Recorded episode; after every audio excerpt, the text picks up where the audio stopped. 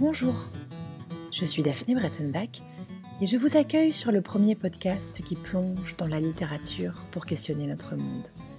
Parce que les mots aident à prendre de la distance, à interroger nos sentiments, à mettre en perspective les événements qui agitent notre société, Calliope se reconfine et vous propose un cycle exclusif sur la question de l'enfermement, plus qu'à propos en cette période difficile dans laquelle il semble que nous soyons quelque peu enlisés. Ce deuxième épisode vous invite à plonger dans le légendaire roman de Daniel Defoe, Robinson Crusoe. Le texte, vieux de plusieurs siècles et qui a célébré son tricentenaire l'année dernière, est d'une actualité troublante. Il évoque la perte du lien social, la solitude, la résilience aussi. Sa lecture aide à renouer avec l'espoir, avec l'inspiration et donne une belle matière à réflexion. Bienvenue dans le monde merveilleux des livres, bienvenue chez Calliope.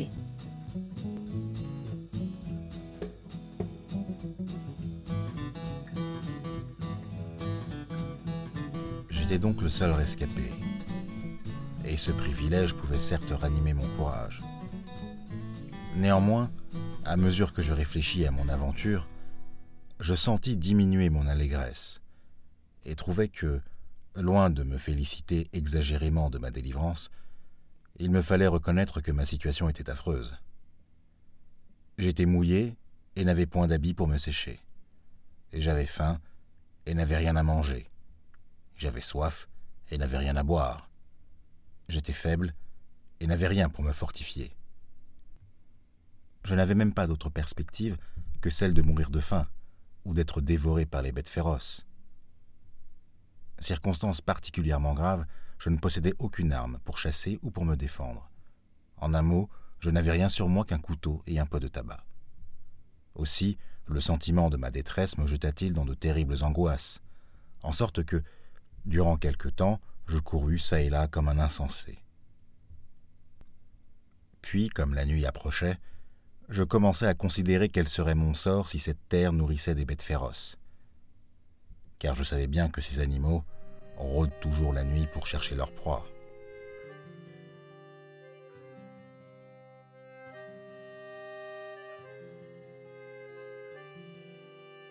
Universellement célèbre pour son Robinson Crusoe, Daniel Defoe a mené une existence et une carrière complexes qui l'imposèrent de son vivant comme une des figures les plus importantes de la littérature anglaise.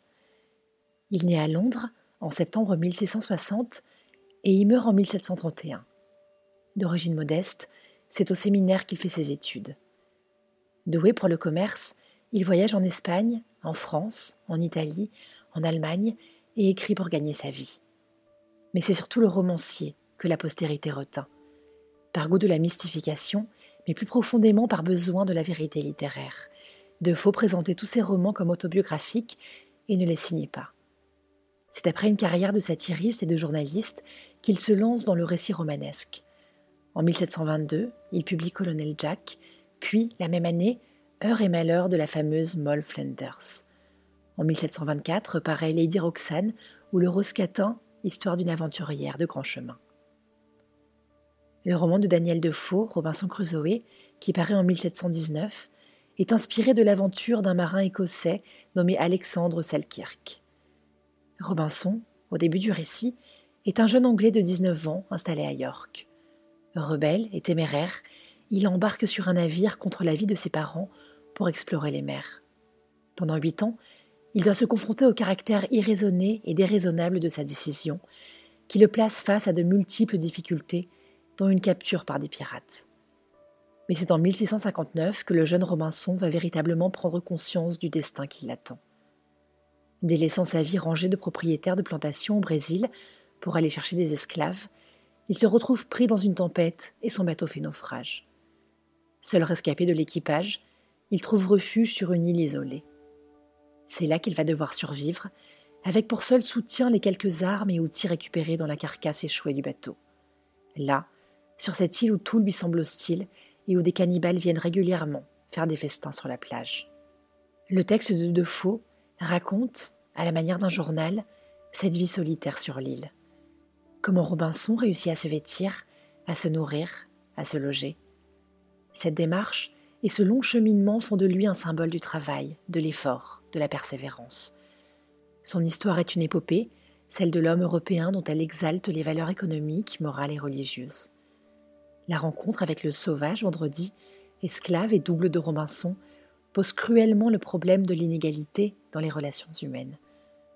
On doit à Jean-Jacques Rousseau la réputation française de Robinson Crusoe, qu'il a décrit comme le plus heureux traité d'éducation naturelle. Robinson Crusoe n'est pas un surhomme. Pour de faux, la bonté n'est ni dans l'inné ni dans l'acquis. C'est une affaire de personne.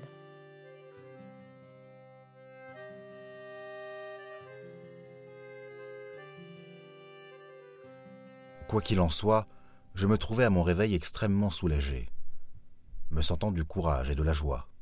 Quand je me levais, j'avais plus de force que la veille. Mon estomac s'étant fortifié, l'appétit m'était revenu. En un mot, le lendemain, ma fièvre avait disparu. Et j'allais toujours de mieux en mieux. Cependant, je méditais chaque jour sur ces paroles.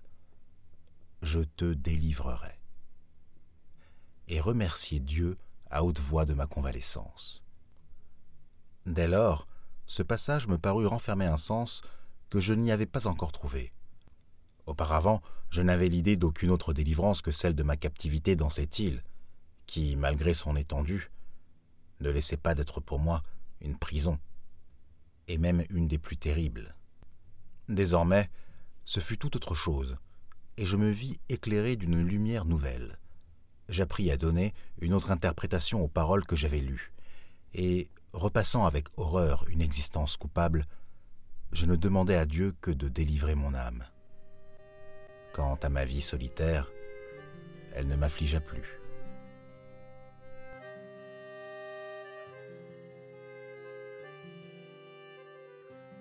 Robinson Crusoe est certes un roman d'aventure, mais c'est aussi un récit d'apprentissage qui vise à instruire le lecteur, à célébrer les bienfaits de la civilisation. Jeune arrogant impétueux, Robinson redécouvre sur l'île les enseignements de la Bible et comprend le sens des conseils paternels. Il acquiert peu à peu sagesse et vertu. Sur cette terre isolée, il s'efforce de recréer un monde conforme à son éducation d'anglais moyen du XVIIIe siècle. Il construit une forteresse, élève des chèvres sauvages, cultive ses plantations. Plus tard, lorsque Vendredi devient son fidèle compagnon, c'est la figure du bon sauvage qui est célébrée, le roman cautionnant sans ambiguïté la pratique de la colonisation. Si le Robinson Crusoe de Daniel Defoe s'apparente à un récit de voyage par sa forme et par les faits qu'il raconte, il s'en distingue toutefois par son intention. L'auteur ne cherche pas à faire découvrir à son lecteur des lieux nouveaux, des plantes ou des animaux extraordinaires. Les tribulations de Robinson Crusoe ne sont pas racontées pour elles-mêmes, mais pour montrer comment elles le transforment. C'est le personnage qui est au cœur du roman, tout entier structuré autour de son évolution, qui se cristallise au moment de l'épreuve de la solitude sur l'île. Là, en effet, le jeune homme insouciant et aventureux qu'était Robinson va découvrir la valeur du travail et construire son avenir avec méthode et persévérance. Comme les autobiographies et les guides spirituels de l'époque, le roman peut se lire comme le récit des erreurs et de la rédemption d'un pécheur. Négligeant les sages avertissements de son père, Robinson part à l'aventure et il est très vite confronté à une série d'épreuves qui sont autant d'avertissements divins. La tempête, la captivité et enfin le naufrage. L'expérience de la solitude sur l'île lui permet ensuite de découvrir la Providence, qui fait germer le blé et l'orge et lui permettront de faire du pain, ainsi que Dieu, à travers la Bible, qu'il ouvre par hasard un jour qu'il était en proie à une fièvre. Une fois qu'il a reconnu ses erreurs et accepté son sort, Robinson vit avec sérénité et rencontre Vendredi, qu'il instruit dans la foi qu'il a retrouvée. Il connaît alors le salut et quitte l'île.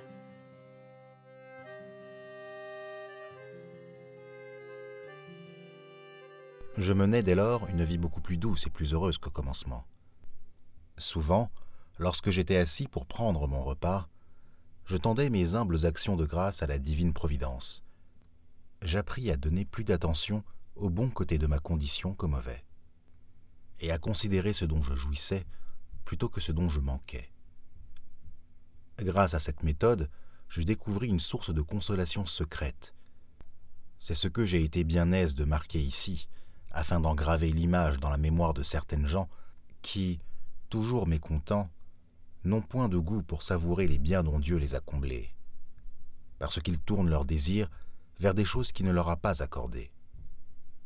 Les déplaisirs qui nous rongent au sujet de ce que nous n'avons pas émanent tous d'un défaut de reconnaissance pour ce que nous avons. Une autre réflexion me fut d'un grand usage, et ne serait pas moins utile, je n'en doute pas, à quiconque tomberait dans pareil cas que le mien.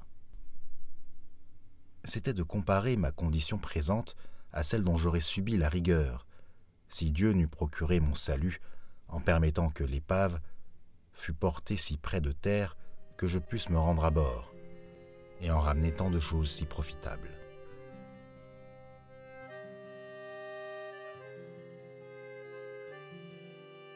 Relire Robinson Crusoe à l'heure du coronavirus permet sans nul doute d'en tirer d'utiles leçons. Il y a par exemple ce confort dont nous jouissons face aux misères subies par d'autres. Dans la colonne intitulée Mots du tableau comparatif que dresse Robinson, le personnage écrit Je suis jeté sur une île désolée, sans aucun espoir de jamais la quitter. Face à cela, dans la colonne Bienfait, il note Mais je suis vivant, et je ne me suis pas noyé, contrairement à mes compagnons. Nous, assignés à résidence en bonne santé, ne pouvons que nous féliciter d'avoir cette chance. Crusoe regrette également d'être séparé de l'humanité, solitaire, banni de la société humaine. Un sentiment ancré chez beaucoup ces temps-ci, bien qu'il soit possible, en 2020 bien sûr, de conserver le lien grâce aux nouvelles technologies.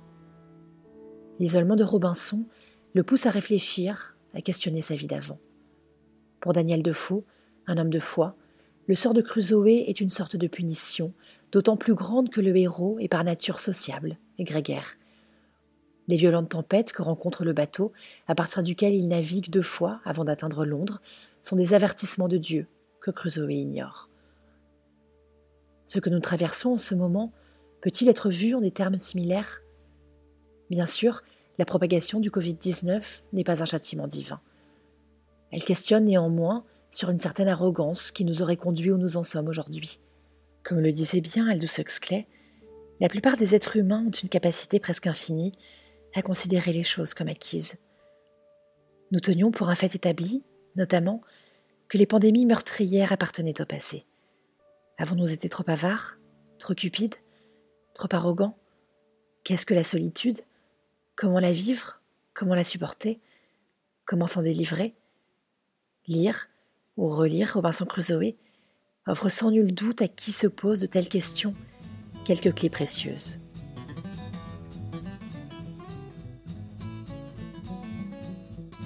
Merci d'avoir écouté ce 25e épisode de Calliope, réalisé avec l'aide précieuse de Régis Madiengo, dont vous entendez la voix lors des extraits de lecture du texte de Daniel Defoe. Vous aimez l'émission? Dites-le nous avec des étoiles, 5 dans l'idéal, sur vos applications de podcast. Rendez-vous aussi sur Instagram, sur Facebook et n'hésitez pas à vous abonner à notre newsletter. Et surtout, protégez-vous pour protéger les autres, lisez et écoutez des podcasts.